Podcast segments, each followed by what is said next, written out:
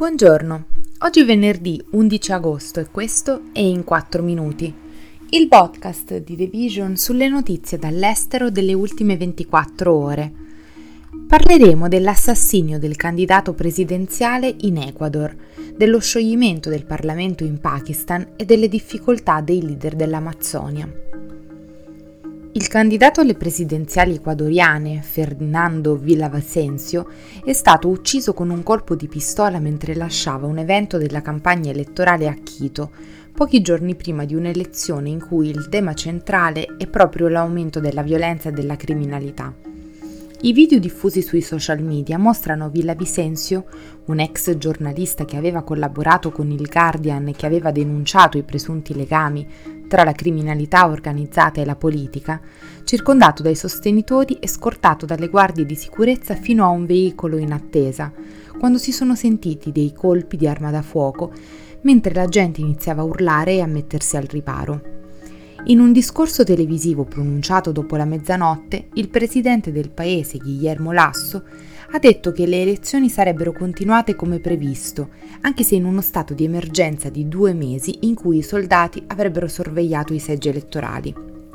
L'assassinio arriva nel contesto di una scioccante impennata della criminalità più violenta nel paese sudamericano, dove bande rivali di narcotrafficanti perpetrano massacri nelle carceri e il tasso di omicidi è più che raddoppiato tra il 2020 e il 2022.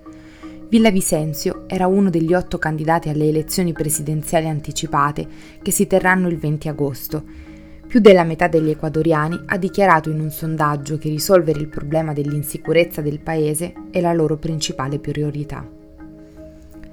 Imran Khan, ex primo ministro del Pakistan, è stato escluso dalla politica per cinque anni per decisione della commissione elettorale del paese dopo la sua condanna per corruzione.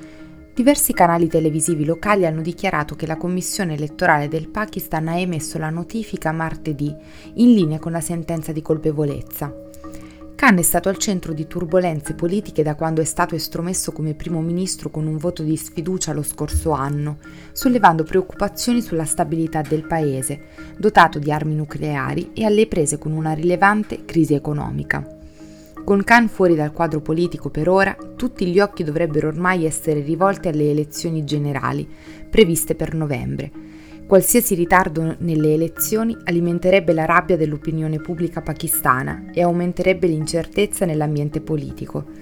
A giugno il Pakistan ha ottenuto un accordo da 3 miliardi di dollari con il Fondo Monetario Internazionale per promuovere un piano che sosterrà gli sforzi per stabilizzare l'economia dai recenti shock esterni, preservare la stabilità macroeconomica e fornire un quadro per il finanziamento da parte di partner multilaterali e bilaterali. Intanto, il presidente Arif Alvi ha ordinato lo scioglimento dell'Assemblea nazionale, la Camera bassa del Parlamento, su consiglio del primo ministro Shehbaz Sharif. I leader dell'Amazzonia hanno chiesto ai paesi ricchi di aiutarli a sviluppare un piano in stile Marshall per proteggere la più grande foresta pluviale del mondo, ma si sono fermati all'impegno di azzerare la deforestazione entro il 2030 a causa delle divisioni sull'estrazione del petrolio. In una dichiarazione congiunta rilasciata al termine di un vertice che ha avuto luogo nella città brasiliana di Belém, gli otto paesi sudamericani che ospitano la foresta amazzonica hanno affermato che la garanzia della sua sopravvivenza non può dipendere solo da loro, poiché le risorse della foresta vengono consumate a livello globale.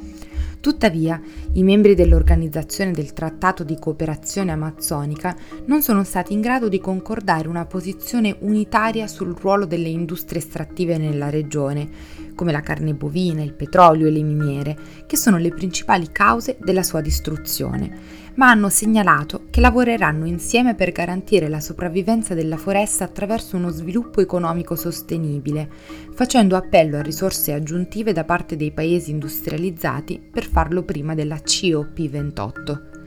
Negli ultimi 12 mesi Brasile e Colombia hanno registrato un calo dei tassi di deforestazione sotto la nuova leadership.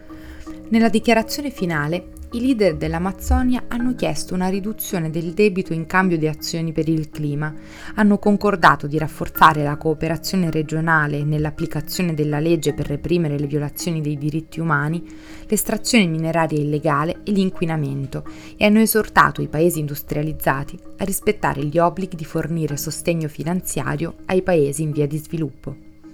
Questo è tutto da The Vision, a lunedì.